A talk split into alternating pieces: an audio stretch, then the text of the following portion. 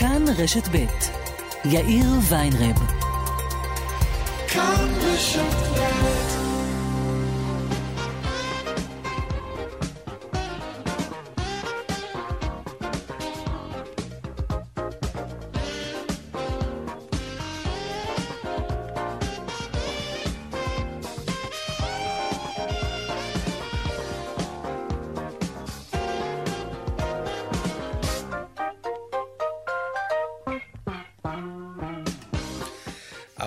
וכמעט חמש דקות כאן צבע הכסף ברשת ב' יום שני, שלום רב לכם, העורך רונן פולק, המפיקה היא סמדר טל טכנאי השידור שלנו היום הוא רומן סורקין. הדועל של צבע הכסף הוא כסף, כרוכית כאן.org.il. אפשר ליצור קשר גם בדף הפייסבוק שלנו כאן ב', אני יאיר ויינרב, מעכשיו עד חמש, אנחנו מיד מתחילים.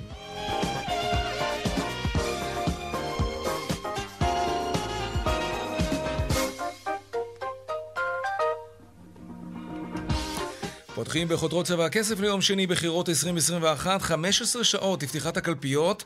המפלגות בהיערכויות האחרונות, המתמודדים בפעולות המרצה ובוועדת הבחירות המרכזית נערכים לאתגר היוצא דופן, בחירות בצל קורונה. מיד נהיה עם ההיערכויות הפוליטיות, אבל עוד קודם לכן, אליך עמוד שפירו עם ההיערכויות לקראת מחר. עמוד. כן, שלום, כן, שלום יאיר. 15 שעות, כמו שאמרת, לפני פתיחת הקלפיות ברחבי הארץ ויציאתו של יום הבחירות לדרך. ודומה שנשלמו ההכנות. גם היום עסקו ברחבי הארץ, כמו אתמול, להקמת מתחמי הצבעה לחולי קורונה ולחייבי אה, בידוד. בכנסת, על כל מרפסת ובכל פינה פנויה כבר מוכנות אה, עמדות ספירת הקולות בהצבעות המיוחדות, והפעם כצפוי יש יותר מצביעים שיצביעו במעטפות כפולות, אבל פחות ממה שצפו ונערכו בתחילה. רק לפני כמה ימים דובר על יותר מחצי מיליון מעטפות כפולות, עכשיו מעריכים בוועדת הבחירות שיהיו יותר מ-400 אלף, כאשר למעשה רובם הם חיילים ועובדי הקלפיות עצמן, אבל גם יכול להיות שיהיו כאלו שיתחזו לחייבי בידוד ויצביעו בקלפיות ייעודיות שמתאימות mm-hmm. לתוכנית היום שלהם. עמוד שפירא כתבנו, תודה רבה על העדכון הזה, 15 שעות לפתיחת הקלפיות. ולא רק הפוליטיקאים נערכים, גם בענפי המסחר היערכות נרחבת לקראת מחר, יום שבתון. באיגוד לשכות המסחר מעריכים כי הישראלים יוציאו ביום הבחירות כמיליארד שקלים בבתי העסק השונים. עלות של יום הבחירות למשק נאמדת בכשני מיליארד שקלים, כפי שאומרת את צבע הכסף ישראלה מניס, המנכ"לית כלכלה ומיסים באיגוד לשכות המסחר. אנחנו צופים גידול של 7% בפדיון ענפי המסחר והשירותים ביום הבחירות הנוכחי, בין היתר בגלל העובדה שיום הבחירות הנוכחי סמוך לחג הפסח, וממילא בחג הפסח אנחנו מוצאים גידול משמעותי בפדיון ענפי המסחר והשירותים כתוצאה מגידול בצריכה הפרטית. יחד עם זאת, הייתי מבקשת בהזדמנות זו להתריע על מחסור מאוד גדול בעובדים זמניים ובלתי מיומנים במרבית מהעסקים. זאת אחת הבעיות הכי גדולה שנותרה לנו אחרי היציאה מהסגר. כן, עוד מעט נדבר באמת על המחסור בעובדים, וזה מוביל אותנו ישירות לענף התעסוקה. שיעור האבטלה הרחב במחצית השנייה של חודש פברואר עמד על כמעט 15.5%. כך פרסמה היום הלשכה המרכזית לסטטיסטיקה. המשמעות היא שהאבטלה אחרי הסגר השלישי יורדת, אבל היא עדיין גבוהה. שלום דנה ירקצי, כתבת התחום הכלכלי שלנו. שלום יאיר. אז אה, נכון, למרות היציאה מהסגר וחזרת המשק לפעילות, אה, ישנה ירידה מינורית בשיעור האבטלה הרחב בסוף חודש פברואר. שיעור האבטלה הרחב עמד במחצית סוף חודש פברואר על 15 אחוזים. מדובר בכ-639 אלף בני אדם שנמצאים במעגל האבטלה. במחצית הראשונה של חודש פברואר עמד שיעור האבטלה הרחב על 18 אחוזים. סך הכל מדובר ב-744 אלף בני אדם. צריך לציין, היציאה מהסגר השלישי הייתה ב-7 לפברואר, הפעימה השנייה אה, לפתיחת המסחר והקניונים הייתה ב-21 לפברואר, ומתכונת התו הירוק החלה לקראת חודש מרץ. דנה ירקצי, כתבת התחום הכלכלי, תודה רבה על העדכון הזה. ועוד בצבע הכסף בהמשך, בהתאחדות התעשיינים, מאמצים, מטבע הדברים כמובן, את פסק הדין שניתן אתמול למניעת כניסתה של סייעת שבחרה שלא להתחסן וגם לא להיבדק לבית הספר שבו היא עובדת. הם קוראים גם לשאר המעסיקים במשק שלא לאפשר כניסה של עובדים שבחרו שלא להתחסן למקום העבודה. נדבר כאן עם נשיא התאחדות התעשיינים. וגם מה עושים ביום הבחירות? יום שבתון, תחבורה ציבורית חינם, אתרי הטבע שייפתחו ללא תשלום, ועוד ועוד. נספר לכם על כך. וגם הדיווח משוקי הכספים כרגיל, לקראת סוף השעה. אלה הכותרות, כאן צבע הכסף. אנחנו מיד ממשיכים.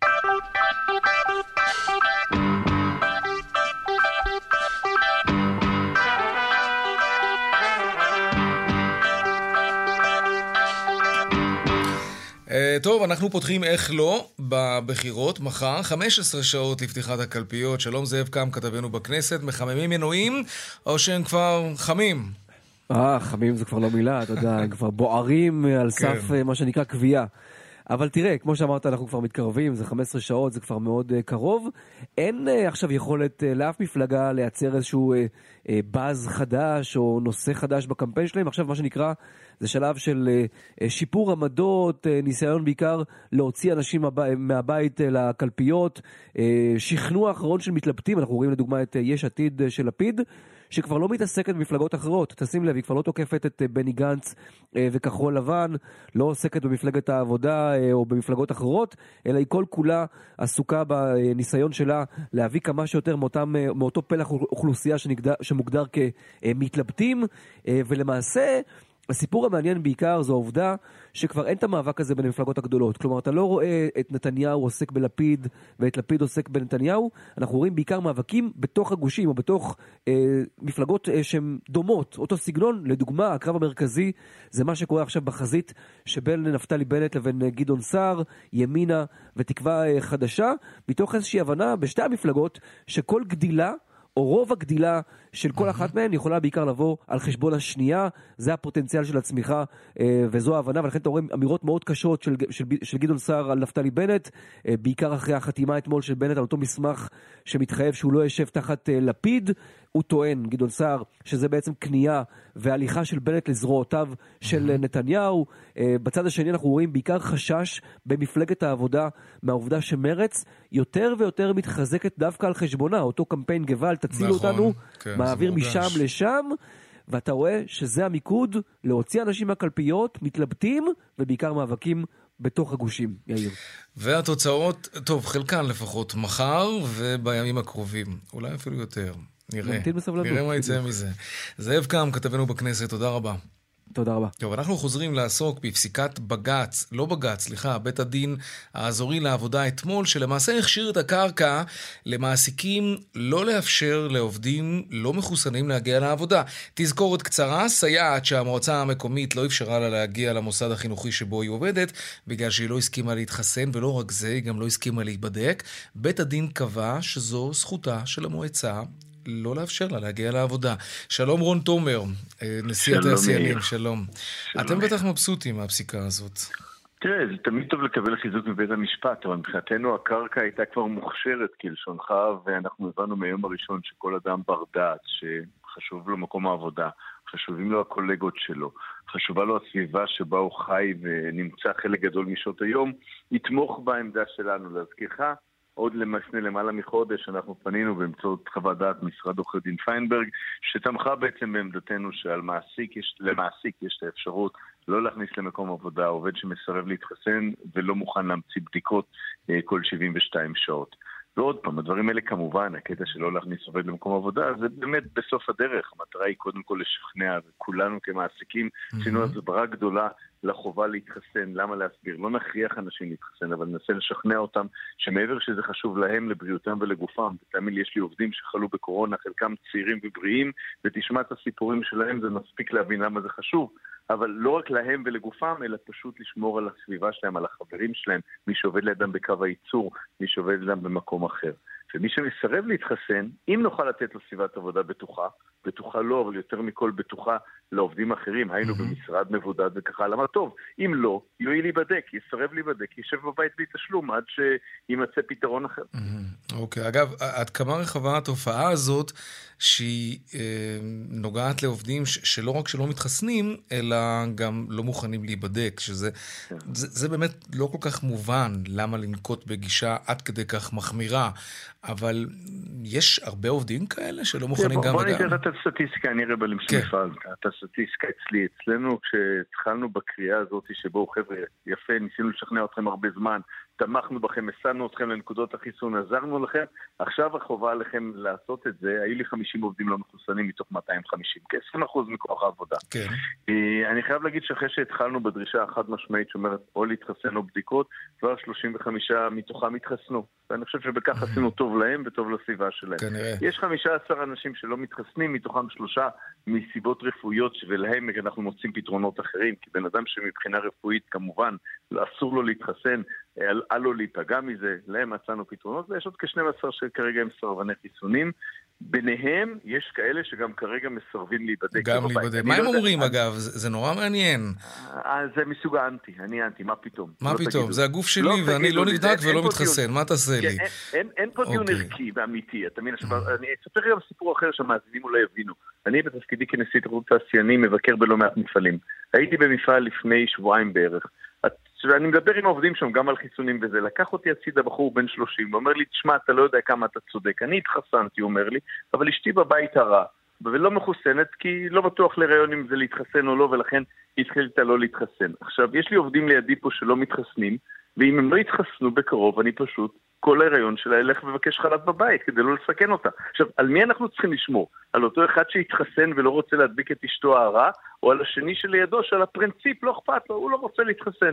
אז אני חושב שזה נותן קצת את הפרספקטיבה ולהבין למה ההחלטה של בית הדין ערכית, ולא היינו צריכים אותה, כי כל אדם ששכל בראשו וערכים של הדדיות והחווה הדתית אצלו, וזה הערכים שלו, יבין שהוא חייב לעשות את זה ולקח את הצד הזה, ולכן אנחנו, דרך אגב, אנחנו זה לא רק זה איגוד לשכות המסחר, זה התאחדות חקלאי ישראל, שאחראים על 75% מהמעסיקים היום, יצאנו אוקיי. בקריאה משותפת ללכת ברוח פסק הדין. טוב, אוקיי, הנקודה הזאת ברורה. בואו נדבר קצת על התמונה הרחבה יותר. מה המצב החוזרים לעבודה? אנחנו רואים שבמחצית השנייה של פברואר, אחוז, אה, שיעור האבטלה עמד על 15 אחוזים וחצי, אפילו קצת פחות. זה מעודד. סביר להניח שבנקודת הזמן הזו אנחנו כבר עם שיעורי אבטלה נמוכים יותר. זה מורגש בשטח? תראה, עדיין קשה מאוד למצוא עובדים, כי אנשים עדיין מחכים ליוני, והיו אמירות שאולי יאריכו את זה אחרי יוני את החל"ת. אה, אבל אני אגיד לך ככה, קודם כל המטרה שלנו היא לא להתלונן על מה שאין, אלא לנסות ליצור את היש. וביש יצרנו יחד עם משרד האוצר תוכניות הכשרות, כבר אה, השקענו, הכשרנו כאלף עובדים ראשונים לתעשייה, ועכשיו יצאה תוכנית שנייה שתכשיר מעל אלף עובדים שניים, ולהזכיר לך, עובד שעובד הכשרה לתפקיד עם כישורים, עם הכשרה, בדרך כלל גם משתכר שכר גבוה, בטח בתעשייה המשמעותית, משדרג את איכות חייו, משגרר, משדרג את עצמו ונותן לעצמו מה שנקרא מסלול לקריירה פוריה, ולכן קודם כל אני חושב שאלה שכן מגיעים ועוברים הכשרות עושים טוב לעצמם גם בטווח הארוך. לקחנו אנשים שאולי בלי כישורים ונתנו להם אותם, וזה כבר דבר טוב. עדיין כן, בסוף הממשלה שתקום, ואני מקווה שבמהרה בימינו ותהיה ממשלה יציבה, תצטרך למצוא פתרון איך אנחנו גורמים לזה שיהיה גישור על הפער בין אותם מקומות עבודה קיימים לעובדים נקודה. שלא באים לעבוד. אתה יודע, אני חייב לשתף אותך במיילים שמאזינים כותבים לנו. הרבה מאוד עובדים מרגישים שהם עכשיו מנהלים את חוקי המשחק. ואם פעם לא הסכמת לתנאים של המעסיק שלך, אז הוא היה מוצא במקומך מישהו אחר. עכשיו, שוק התעסוקה נשלט בידי עובדים, והם חושבים שזאת שעת כושר מבחינתם להרוויח מזה משהו, לתקן עיוותי שכר. יכול מאוד להיות שאולי כן צריך לתגמל עכשיו עובדים יותר ולתקן אולי באמת כל מיני עוולות שהיו פעם, לא? למרות שזה מבחינה כלכלית זו בעיה, אבל כן. קשה לי להעיר על כל, על כל הענפים למיניהם. לפחות בענף התעשייה אני יכול להגיד לך שהשכר הממוצע בתעשייה גבוה מהשכר הממוצע במשק. וה, והתנאים טובים והמשכורות טובות. אני לא חושב שעיוותי שכר כאלה קיימים בתעשייה הישראלית. התנאים הסוציאליים, כל מה שזה. אני אבל אומר לכל אותם עובדים, ובכלל לכל האזרחים ששומעים אותנו, תראו, בואו בוא לא נכוון את הראש בחול. אנחנו יודעים שהעולם כולו, בגלל הקורונה, נהיה עני יותר. הוא נהיה עני יותר מכיוון שיש עצירה בכל כלכלות העולם. יתרה מזאת, אנחנו גם יודעים שלקורונה היה צעד חיובי אחד שבעצם מרצה במקומות מסוימים שאפשר להתייעל מבחינת כוח אדם. וחלק מהפיטורים הם היו במרכאות אוקיי. פיטורים טובים, לא שלא צריך לתת פתרון לעובדים, אבל עובדים לא ראויים. עכשיו בסוף נגיע למצב של עודף ביקוש של עובדים על היצע. ותפקידנו כתעשיינים לשפר את ההיצע כמה שאפשר, אבל לא יהיה לכולם. אז מי שחושב שהוא כמו בשוק המניות ומתחיל לסחור עכשיו לטווח הקצר, יגלה את עצמו בסוף בטווח הארוך בבעיה. שמענו על מעסיקים שנאלצו לשלם יותר, אז בחלק מן המקרים זה כנראה כן מצליח. טוב, אבל, אבל זה אבל השאלה אם זה כבר... יחזיק לאורך זמן, כי זה מלאכותי, ואני אגיד לך עוד דבר, אנחנו צריכים בסוף להיות תחרותיים ותחרותיים עם העולם. המשכורות בישראל, נכון. לפחות בתעשייה, טובות וראויות, ונשמח להמשיך לבנות כן. קריירה לאנשים ולתת להם ביטחון כלכלי ואישי רון. דרך התעשייה. דוקטור רון תומר, נשיא התעשיינים, תודה רבה לך על השיחה הזאת. תודה יאיר, ולכו להצביע. בהחלט, תודה. עכשיו למחירי הבשר הטחון, מוצר מאוד מבוקש, במיוחד עכשיו, לקראת החג. פקחי משרד הכלכלה בדקו ומצאו כי הרבה מאוד רשתות מזון לא עומדות בהתחייבויות שלהן לגבי המחיר של הבשר הטחון. נסביר למה הן בכלל היו צריכות להתחייב, הרשתות האלה.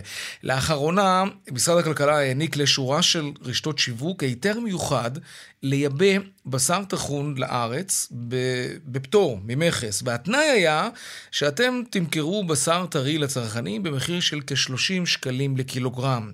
האם זה באמת המצב בשטח? שלום נאוה זקן, מנהלת אה, מינהל אכיפה במשרד הכלכלה והתעשייה, שלום לך. ערב טוב. מה גיליתם?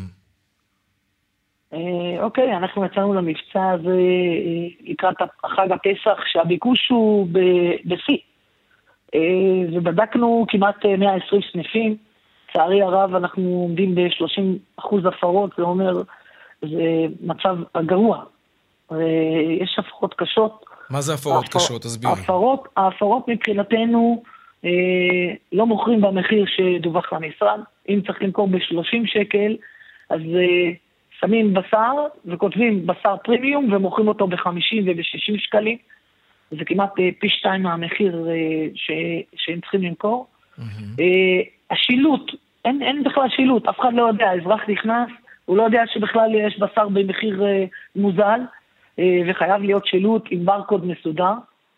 יש, יש מה שנקרא מבצעים, אומר, תיקח שלוש קילו במאה, שזה מעל המחיר, אגב, אבל בתנאי שאתה קונה מוצרים במאה שקל. אממ. אין להתנות את המחיר לצרכן במחיר מבצע. אז אין רגע, דבר כזה. אז קודם כל כדי שהמאזינים שלנו יבינו על מה מדובר, אני היום נכנס לקצבייה באחד הסניפים שעשה איתכם את הדיל הזה, כן, שהוא יוכל כן. לייבא אני אגיד לך, בשר, אני אגיד לך יכול להיות למכור. סופרסל, ינות ביטן, כן. ויקטורי, שוק מהדרין, שוק העיר. אוקיי, מגיעים רמי למחלקת לוי. הבשר, כל הרשימה הזאת כמובן נמצאת באתר משרד הכלכלה. באתר, הגעתי נכון. לקצבייה של אחד הסניפים האלה. מה אני צריך לבקש כדי שיציעו לי, או יביאו, או יספקו לי, את הבשר המוזל הזה של 30 שקל לקילוגרם? יש איזה שם? כן, בשר טחון אה, מיבוא, בשר טרי מיבוא, והוא צריך פשוט לראות את השלט של משרד הכלכלה.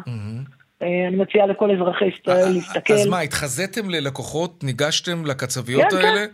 אנחנו נכנסנו אה, אה, כלקוחות אה, תמימים, אה, ביקשנו לקנות בשר, הציעו לנו בשר טחון אה, במחיר של אה, 50 שקלים. אה, כששאלתי אה, אולי מדוע... נגמר, אולי הבשר הטחון המוזל נגמר פשוט. או, זו שאלה מצוינת. ההתחייבות של היבואנים, הם חייבים לתת לנו בשר במחיר של 30 שקלים, גם אם נגמר להם הבשר. כי ברגע שנגמר להם הבשר, צריכים לדווח למשרד הכלכלה. כל עוד. יש להם בסניפים, הם חייבים לתת לי מוצר, מוצר דומה זה נקרא, באותו מחיר. אבל, זה אבל, אומר אוקיי, אבל זה... שהמחיר נע בין 29 ל-31 שקלים. אוקיי, שזה באמת אה, מחיר אטרקטיבי, אבל זה אומר גם שהם חייבים קודם כל להציע את הבשר הזה ורק אחר כך את בשר הפרימיום? כי אני, אני יכול לה- להבין קצבייה שאומרת בוא תקנה את הבשר הזה, הוא, הוא ככל הנראה גם אולי יותר טוב, לא? הפרימיום. כשאתה מציע בקצבייה, ואתה שם לחלון הראווה של הקצבייה את כל נתחי הבשר שאתה מציע לצרכן, אתה צריך להראות לו שיש לו אופציה נוספת של 30 שקלים, אוקיי. שזה בא ממשרד הכלכלה. אבל אם אתה לא מציע לו את זה, ואתה אומר לו, תראה, זה בשר קצת שומני, זה לא בשר טוב, אה, לא כדאי לך לקנות את זה. אולי לא הוא באמת אסור פחות. רגע, אולי הוא באמת פחות טוב. אה, אז אוקיי, אז לכן בהליך התחרותי כן. אנחנו גם דוגמים בשר ולוקחים את זה למעבדות לבדוק שאין לו יותר מ-14% שומן. אם יש לו 14% שומן, אז זה הפרה. זה פשוט אוקיי. מאוד. היבואן הזה יגיע לוועדת שינוע, אוקיי, לוועדת המכסות. בואי נגיע לשלב התירוצים. מה אמרו לך, מה אמרו לכם ברשתות? איך הם הסבירו את זה? שלל תירוצים, זה לא להאמין, פשוט... תקשיב, הקצב הוא חדש, אנחנו לא ידענו, לא קיבלנו בשר, אף אחד לא אמר לי שאני צריך למכור את זה, אני לא יודע, אני לא, אני חשבתי שאת רוצה לעשות uh, קציצות או משהו על האש. נשמע כמו סצנה מקופה ראשית. מכירה את הסדרה שלנו בכאן 11? ממש, אה, אגב, סדרה מעולה. חבל על הזמן, היא מדהימה. סדרה מעולה, אני אולי אשתמש בהם פעם ל... כן, תצאו במסע הסברה, בדיוק, כן. אנחנו עושים, אה, תראה, משרד הכלכלה, באמת, המטרה שלנו היא לדאוג שהצרכן הישראלי יקבל את הבשר במחיר המוזל. כמו שהם התחייבו היבואנים שזכו במכסות. כן. לא יכול להיות שהם זכו במכסות, פטורות ממכס, וזה לא מגיע לצרכן. אוקיי. עכשיו, אה, זמננו ממש עוד רגע תם, אני כן. חייב לשאול אותך, מה דינו של, דינה של רשת, דינו של סניף, שעבר על החוק בהקשר הזה, ולא מכר כפי שהוא אמור למכור? קודם כל זה תלוי אה, בהפרה עצמה. אה, כי יכול להיות שיש הפרה כזאת או הפרה אחרת. האם ההפרה חזרה על עצמה? אה, יש אה, כוח הוראת תחרותי של הוראת מנכ"ל של 2.7, והוא בא לוועדת שימוע. ו... הוא מגיע לוועדת השימוע. אוקיי, שורה תחתונה, בכמה זה עלול לעלות לו, מי שמפר את ההנחיה הזאת? אפשר לחלט לו ערבות, והערבויות הן מאוד גדולות, מדובר במיליוני שקלים. מיליוני. שקלים, אוקיי. טוב, נקווה שזה ירתיע מישהו. נאוה זקן, מנהלת מנהל האכיפה. אני, אני, אני באמת אה, באמצעותך קוראת לכולם להגיע, לקנות את הבשר הטחון, לשאול, ואם יש איזה משהו, איזה הפרה שאתם חושבים שצריך להגיד, יש לנו, באתר שלנו, אפשר אה, להתקשר אלינו. אנחנו... איך אה, מתקשרים אליכם? יש לנו אתר, באתר שלנו, באתר האינטרנט אוקיי. שלנו. אה, נכנסים ואפשר לראות את זה. ויש דרך ליצור קשר, אוקיי, נאוה. יש דרך ליצור קשר, וחג שמח לכל אזרחי ישראל, ותודה רבה לכם. תודה רבה. נאוה זקן, מנהלת מנהל האכיפה במשרד הכלכלה והתעשייה, תודה רבה לך. תודה, תודה. דיווחי תנועה עכשיו, כן.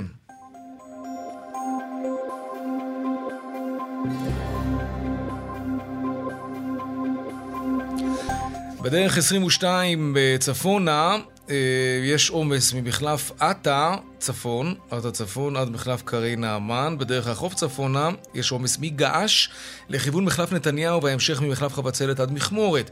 באיילון צפונה יש עומס תנועה ממחלף חולון וקיבוץ גלויות עד גלילות ולכיוון דרום ממחלף רוקח עד לגוארדיה וממחלף וולפסון עד מבוא איילון. בדרך שש צפונה עמוס ממחלף נשרים עד בן שמן וממחלף נחשונים עד מחלף אייל וממחלף עירון עד יוקנעם עילית. עדכוני תנועה נוספים בכאן מוקד התנועה כוכבי 9550 ובאתר שלנו, אתר התאגיד, אתר כאן.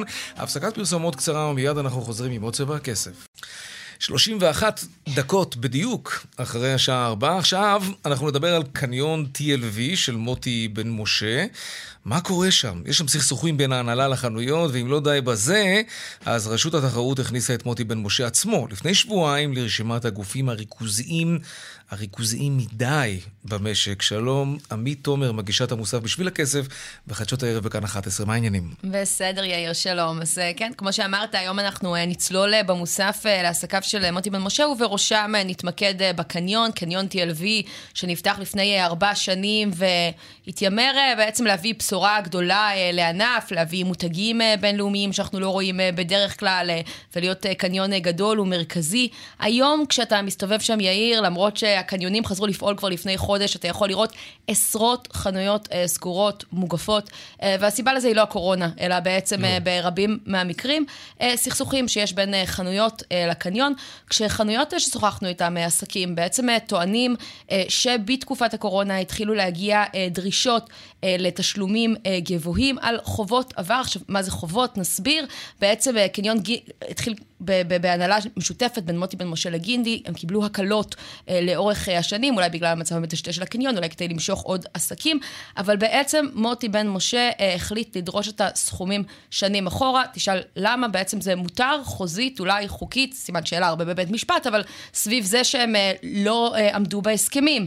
אה, אבל חלק מהחנויות טוענות שהם לא עמדו בהסכמים בגלל המשבר, שבעצם אה, מוטט אה, עסקים רבים, ויש פה ניצול של הסיטואציה בריבוע כחול אה, נדל"ן, החברה שמפעילה את הקניון בראשותו של מוטי בן משה, אומרים, צריך להגיד, שמדובר בעסקים שהיו להם חובות עוד לפני הקורונה, דרישות תשלום שלא מולאו, ולכן הם הוציאו את הדברים לפועל עכשיו, בתקופת המשבר הזאת. אבל בואו בוא נשמע קטע של שיחה של מתווך שבעצם מגיע למנהלת השיווק של הקניון, קניון TLV, הוא מבקש לשכור שטחים בקניון, הוא מתעניין גם בשטחים ספציפיים של שתי מסעדות, שנביא את הסיפורים שלהם היום בכתבה, פיאנו פיאנו וקפיטריה, בשטחים מאוד מרכזיים. תראה מה קורה כשהוא מתעניין בנכסים הללו. הנה. אנחנו יודעים שאנחנו בעוד שנה, שנתיים יכולים לקבל עליהם סכום גבוה. זאת היציאה של הרכבת הקלה הזו הולך להיות הרחוב הכי יקר בתל אביב. אנחנו כל כך בטוחים בעצמנו ויודעים שיש לנו את הנכס הכי טוב בתל אביב ובטח בעוד שנתיים יעמדו פה בתור. בגלל שתהיה פה שתי התחנות הכי גדולות של הרכבת הקלה. אז בואו, אין מה לדבר בכלל, לא עזריאלי, לא שום דבר יגיע לרמה הזאת. ובחוץ, אז יש את הפיאנו הזה, היום אנחנו במלחמה עם קפיטריה מהצד השני, שגם זה שטח חשמונאים אותו דבר. אני מניחה שאת שני השטחים האלה מוטי ירצה לעצמו. אז מה אנחנו uh, מבינים כאן, חוץ מאת האינטריגות uh, שבאמת uh, משתקפות מהשיחה, בעצם בעלי העסקים טוענים שמכיוון שהרכבת הקלה עומדת לקום שם בשנה הבאה והמקום יהפוך למקום מרכזי, בקניון מנצלים את זה כדי להעלות דרמטית את שכר הדירה. אפשר לראות שבאמת בחוזים חדשים שנחתמים, הם דורשים הרבה יותר כסף כיום, ולכן בעצם יש מחשבה ש... אה, עסקים שבעצם במשך שנים היו במקום כשהוא פחות הצליח, עכשיו אולי מנסים אה, להיפטר מהם, כמו שאמרנו בריבוע כחול נדל"ן אומרים שזו לא uh, הסיבה, uh, כך או כך, יש כאן באמת uh, איזושהי נקודה שאולי תרים מצד אחד את הקניון המדשדש, עוד עסק של מוטי בן משה, שכמו שאמרת, יש לו עסקים רבים מחד, מנגד, מה קורה לכל מי שהיה שם כן. בדרך. נביא את הסיפורים המלאים של בעלי העסקים הללו, וקצת על הדמות של האיש הזה, שבאמת, צריך להגיד, כבר שמונה שנים בחיים שלנו, מאז שפרץ כשרכש את ITV, אבל עדיין כן. נחשב סוג של חידה במשק הישראלי הערב. נצלול לשם היום, הערב, בחדשות הערב, בכאן 11, שתי דקות לשמונה. תודה רבה, עמית עומר, מגישת בשביל הכסף. תודה. תודה.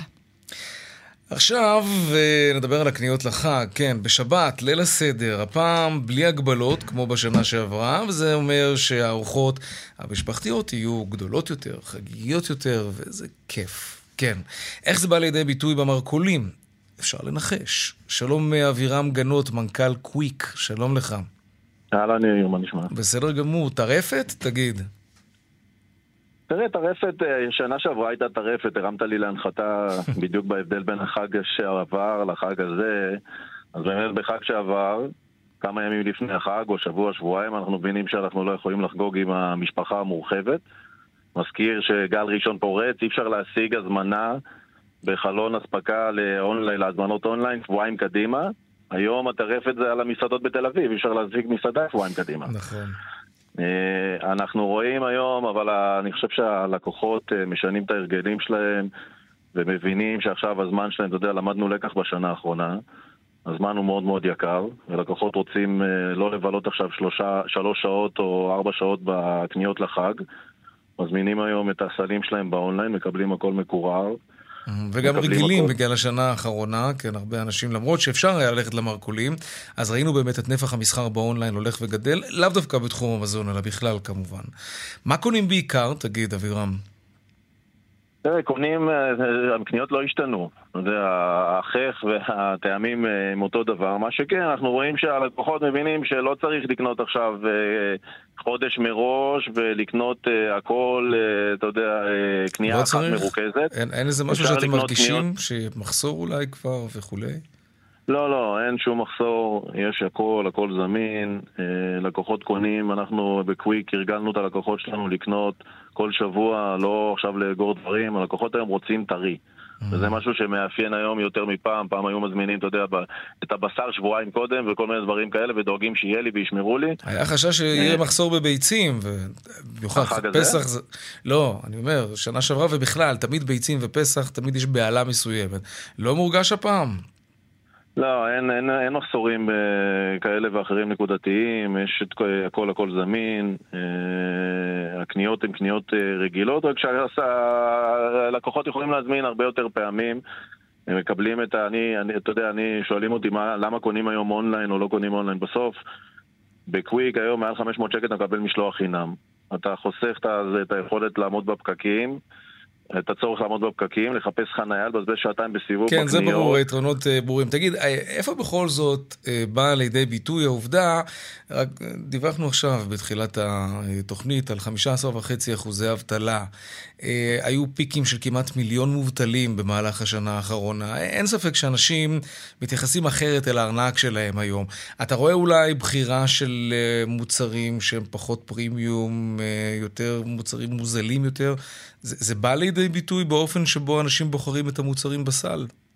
תראה, אנחנו לא מרגישים uh, את הסיפור הזה, אני דווקא חושב שאנחנו רואים שלקוחות uh, היום יותר רוצים לפנק את עצמם. בסדר? הולכים יותר, uh, משקיעים בחוויות שלהם, משקיעים בדברים הטובים.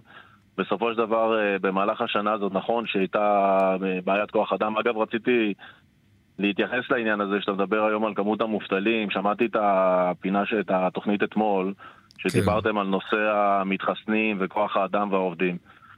אנחנו בתור מעסיק, אתה יודע, מעסיק, מעסיקים מאות עובדים וסובלים מאוד מהנקודה הזאת של אה, כוח אדם עם כל הסיפור הזה, אבל הנגיף אתם. היותר גדול הוא היום הוא החל"ת.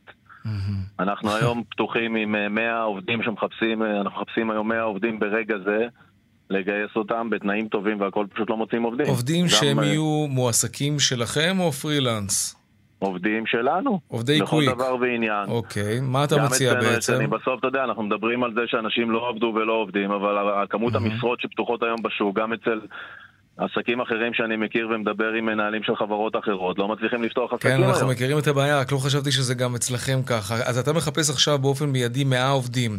מה אתה מחפש? שליחים? בעלי תפקידים אחרים? אנחנו מחפשים גם תפקידים במטה ומחפשים מלקטים בחנויות כדי שנספק יותר הזמנות בכל הארץ, מבאר שבע ועד ראש פינה, ומחפשים ומשוועים לעובדים ולא מגיעים. אוקיי, ואם מישהו מאזין. ורוצה, לאן הוא פונה?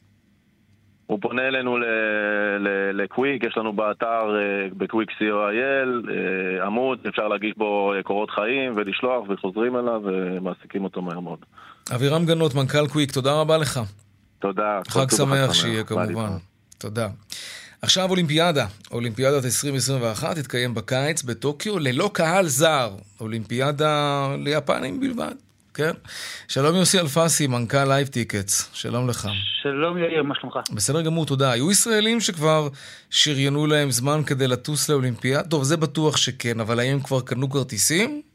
קנו כרטיסים, קנו חבילות, סגרו בתי מלון, אפילו היו כאלה שהקדימו ועשו את זה בשלב מאוד מאוד אה, מוקדם. אה, ולצערי הם אה, כנראה לא יוכלו אה, להיות נוכחים. באולימפיאדה הקרובה. כנראה כן, או שכבר בטוח? זה זה סופי? כ- נכון לכרגע זה הכרזה שהיא אה, רשמית, אבל בשבועות האחרונים היו כל מיני שיחות ואמרו אולי יכניסו מתחסנים או יכניסו אולי בקפסיטי נמוך, אבל יפנים לא כל כך לוקחים סיכונים. אז אני מעריך, הייתה, הייתה פשוט אה, צעקה מאוד גדולה אה, מהאזרחים, מהתושבים ביפן, אה, לא לקיים את האולימפיאדה, אז הם החליטו לקחת רק את המקומיים. אה, אני מקווה שמשהו ישתנה, אבל נכון כרגע זה נראה כולנו. סופי. אוקיי, ומי שרכש חבילה כזו, יראה את כספו בחזרה, נכון? סביר להניח שכן. אה, מה זאת תלוי אומרת? זה לא תלוי בכם בין היתר? תלוי ממי- נרכשו הכרטיסים, יש אה, ספקים אה, רשמיים, וספקים רשמיים אה, מן הסתם אה, מנקים אה, חלק מהעלויות. אה, 20% מהכסף יישאר אצל הספק. אה, מה זה ספק? ספקים בית מלון ספקים- למשל? לא, אה, ספקי כרטיסים. זאת אומרת, אם אה, אוקיי. לצורך העניין אה, קנית מספק רשמי כרטיסים, יש בתקנון מותר להם לגבות עד 20% אה, דמי... גם במקרה של. ביטול ממלכתי. נגדיר את זה ככה? לא משנה בכל מקרה, כי בסך הכל הם עבדו. הם הפעילו אתר, קיבלו כסף, טיפלו בהזמנה, אז דווקא זה משהו שהוא מאוד מקובל. 20 אחוז, זאת חתיכת עמלה על, על סחורה שאתה משלם עליה ולא מקבל אותה בסוף. זה, כן, אתה יודע, יש לזה שתי צדדים. שיבקשו את זה מהממשלה היפנית, למה בן אדם שרכש כרטיס צריך עכשיו להיפרד מ-20 אחוז מערך הכרטיס? הממשלה, הממשלה היפנית צריך להכניס יד עמוק עמוק לכיס. לפי מה שאני הבנתי גם הם הולכים לקבל כנראה פיצוי מהוועד האולימפי הבינלאומי ואולי אפילו גם מהביטוח. אבל הם מפסידים למעלה משישה מיליארד דולר על הדבר הזה. כמה אנשים הוציאו על החוויה? כאילו, מי שרכש כרטיסים, חבילה, כן, מה זה, זה שבוע, שבוע, איך זה עובד? לפחות בקהל שאנחנו רגילים לעבוד איתו, זה קהל שרכש כרטיסים, בדרך כלל אתה לא רוכש כרטיס לאירוע אחד, אתה רוכש כרטיסים למספר אירועים לתקופה של שבוע, שבועיים. יש לנו לקוחות שהתכוונו להיות חודש שלם ביפן, כולל טיולים. אבל אם נתמקד באולימפיאדה עצמה, זו הוצאה של כמה לאדם? עשרות אלפי שקלים יכול להיות לאדם. תלוי עוד פעם, למה אתה הולך. הייתה לנו לקוחה מאוד נחמדה שהחלום שהיה לקחת את סבתא לאולימפיאדה, כי סבתא הייתה ספורטאית, והיא רצתה רק שני אירועים. אז הם תכננו לנסוע ממש לקטנה, ויש לנו גם לקוחות שתכננו להגיע לעשרות אירועים. חושב שיש ביום אחד יותר מאירוע אחד. זה, תשמע, איך שלא תסתכל על זה, זו חוויה לא נורמלית, וזה ככל הנראה שווה את הכסף, ובתנאי שבאמת אפשר להגיע לשם. תגיד, מה קורה בכלל בענף ההופעות החיות? זה, זה מתעורר גם במקומות אחרים בעולם? זה פתוח לתיירים מבחוץ, בלי קשר לאולימפיאדה. אז נכון לכרגע כמעט ולא פתוח שום דבר לתיירים בחוץ. יש דיבורים לגבי היורו, שיכול להיות שהוא יעבור לאנגליה, ואנגליה באמת עובדים מאוד מאוד קשה. לחסן את האוכלוסייה. כן, ו... זה מצליח לא רע שם, בניגוד למדינות אחרות 50, באירופה, כן. 50 אחוז מהאוכלוסייה בוגרת, אם אני, לא, אם אני לא טועה, אבל יש עוד דרך ארוכה בכלל, גם יש טראומה מאוד גדולה גם לקהל. אם אתה שואל אותי, ברגע שדברים ייפתחו, אז uh, יהיה פה, אנשים יצאו סוף בלי שום בעיה, כן. לראות הופעות, לראות כדורגל, ממש ממש צמאים לזה. כן. אתה יכול לראות באנגליה משחקים אה, של כמה מאות אה, צופים, אולי קצת אפילו אלפים, גם בגרמניה ראינו תקופה כזאת, כן. אבל אתה יודע, זה בא והולך, נסגר ונפתח. יוסי, יוסי אלפסי, מנכ"ל Live Tickets, תודה רבה לך על השיחה הזאת. תודה יאיר, תודה לך. תודה. דיווחי תנועה עכשיו. בדרך 65 מזרחה יש עומס ממחלף עירון עד ערה ובדרך תל אביב ירושלים עומס כבד, לא סתם עומס ממחלף שפירים עד מחלף בן שמן בגלל תאונת דרכים, סעו בזהירות. בדרך 5 לכיוון מזרח יש עומס ממחלף גלילות עד ירקון ובאיילון צפון העומס תנועה ממחלף חולון וקיבוץ גלויות עד גלילות, דרומה ממחלף רוקח עד לגוארדיה וממחלף וולפסון עד מבוא איילון. עדכוני תנועה נוספים בכאן מוקד התנועה כוכבי 9550 וגם באתר שלנו, אתר התאגיד, אתר כאן, הפסקת פרסומות קצרה ומיד אנחנו חוזרים עם עוד צבע הכסף. 11 דקות לפני השעה 5, טוב, דמוקרטיה, הולכים לבחור עוד 14 שעות כמעט, מי שמצביע משפיע, הכל נכון, אבל מה עושים אחר כך? יום שבתון הרי, נכון? שלום דפנה הראל כפיר מאתר פואנטה, שלום לך. היי, מה נשמע? בסדר גמור. קודם כל נדבר על התחבורה הציבורית, היא לגמרי בחינם ביום הזה, נכון? כן, ברובה, ברובה. קודם כל יש לנו נסיעה חינם ברכבת. זה מתחיל כבר הערב אגב, משמונה בערב עד מחר בחצות. נזכיר שכיום ברכבת בכל מקרה צריך להזמין כרטיסים, כן? אבל כן כדאי לדעת שזה רק באמצעות כרטיס נייר חד פעמי, לא ברב-קו, ולא לשכוח להנפיק שובר כניסה. בנוסף, כמובן, לעטיית מסכה, שמירה על ריחוק, כל מה שתמיד צריך. קצת ביורוקרטיה, אבל, כן. אבל אפשר לנוע די בחופשיות ברכבת. נכון. אוקיי, לאן נוסעים? אגב, ולגבי אוטובוסים, לא כל האוטובוסים חינם. אבל חלקם הגדול כן, חלק מהקווים הבין-עירוניים, אז כדאי לברר, אפשר לנסוע חינם, וזה חשוב לברר את זה מראש, איזה מהקווים פעילים חינם. לאן נוסעים? ובכן, אז תשמע, זה תלוי אם אתה רוצה לעשות שופינג או רוצה לבלות.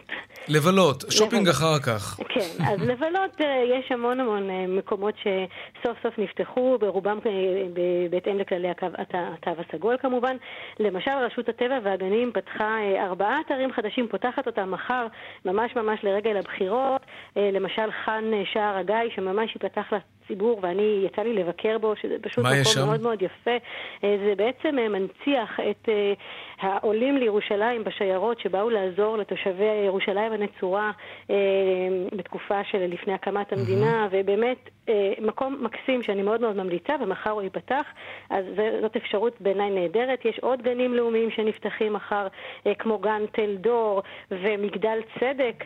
יש מחר סיור מודרך ללא תשלום באתר הלאומי הקסטל, אז אפשר בהחלט לנצל את היום הזה לא רק לשופינג, שתכף אולי נספיק להגיד עליו כמה מילים, וגם לא רק בשביל להצביע שזה הכי חשוב, ברור. אלא גם קצת מורשת וטיול ואוויר הצח. כן, זה נכון. טוב, את יודעת מה, בכל זאת, קצת שופינג בכל זאת אחרי הכל. כן, לא, לא נגיד, לא, לא נתחיל לזכור פה כל רשת ורשת, כן, זה גם לא חשוב, לי, אבל אנחנו לא כן עושים נגיד... פרסומת למוצרים כאלה ואחרים, אבל, אבל, אבל האם יש באמת מבצעים אטרקטיביים ביום הזה? אז זהו, אז כן נגיד שתראה, קודם כל אנחנו בתקופה שהיא תקופה שלפני פסח, שהיא גם ככה תקופה של קדחת קניות, נכון. ואחרי סגר מאוד ממושך, אנשים גם ככה קונים הרבה, אבל יש כמה רשתות וכמה ענפים שכן, לכבוד הבחירות, באמת עשו מאמצים יותר גדולים מענפים אחרים.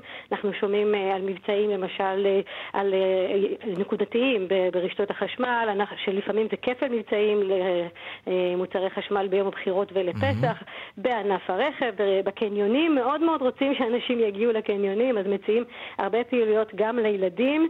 אז יש הרבה הרבה מקומות שמציעים לכם שופינג, תיזהרו, אל, אל תשתוללו יותר מדי, כי כמו שאמרתי, אנחנו ממילא בתקופה של קניות, נכון. ולפני פסח ממילא יש הרבה הנחות, דפנה. אז עדיף לנצל את הזמן לדברים יותר מועילים. אפשר לקרוא כמובן את הסקירה המלאה שלך באתר פואנטה. דפנה הראל כפיר, תודה רבה לך. תודה רבה.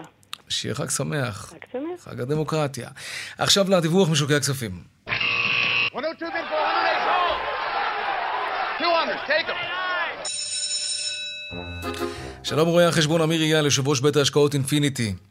אחר הצהריים טובים, יאיר. בחירות, ריבית, טכנולוגיה, נתחיל ב vibe בשווקים בערב הבחירות. מה, איך זה נראה? היום הבורסה מתמרקת לקראת מחר. היא עולה, משחיזה, מה שנקרא, כלפי מעלה את הלהבים. אנחנו בעליות היום של למעלה מאחוז במדד תל אביב 35, שזה החברות היותר גדולות. גם מדד ה-90, שזה החברות הבינוניות העיקריות, עולה בכמעט שלושת רבעי אחוז. הבנקים עולים ב-0.7, הביטוח עולה כמעט 2%, סך הכל זה יום מאוד חיובי, יום לפני הבחירות, גם שוק אגרות החוב בעליות שערים, אג"ח השקליות עולות ככל שמתקדמים בטווחים עד כמעט אחוז, וזה גם על רקע פתיחת מסחר חיובית בטכנולוגיה, כמו שאמרת בנסדק, הנסדק בפתיחה חיובית מאוד. דווקא הדברים האחרים, שהם לא טכנולוגיה, קצת פחות טובים היום. זה מין, מין מטוטלת כזאת כל פעם. טכנולוגיה, לא טכנולוגיה. פוסט קורונה או קורונה שזה טכנולוגיה. הדולר 3.29 די יציב על המקום לקראת uh, מחר. Uh, ובסך הכל השווקים uh, יקבלו כל משהו שהוא החלטי בתגובה חיובית. כי אנחנו התרגלנו לחוסר החלטיות, וזה בעצם היה המצב הנורמלי עד עכשיו. כולם כמהים לקצת יציבות, שאולי, רק אולי, הבחירות האלה יביאו כמובן. אכן,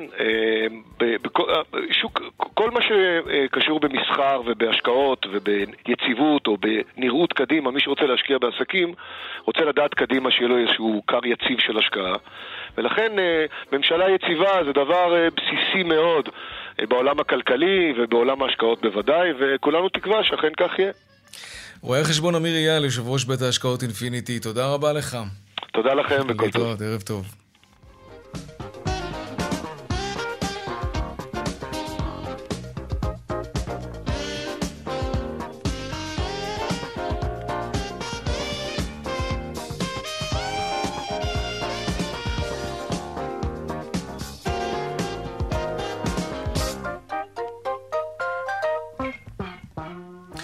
זהו, סיימנו. עד כאן צבע הכסף ליום שני, העורך רונן פולק, המפיקה היא סמדארטל עובד, סייע בהכנה שמעון דוקרקר, טכנאי השידור שלנו היום הוא רומן סורקין, בבוקד התנועה הייתה חגית אלחייני, בדיגיטל אבי אריש, הדואל שלנו כסף כרוכית כאן.org.il, מיד אחרינו שלי וגואטה, אני יאיר ויינרב, נשתמע שוב מחר בארבעה אחר הצהריים, יום הבחירות מחר, כן, ערב טוב ושקט שיהיה לנו, שלום שלום.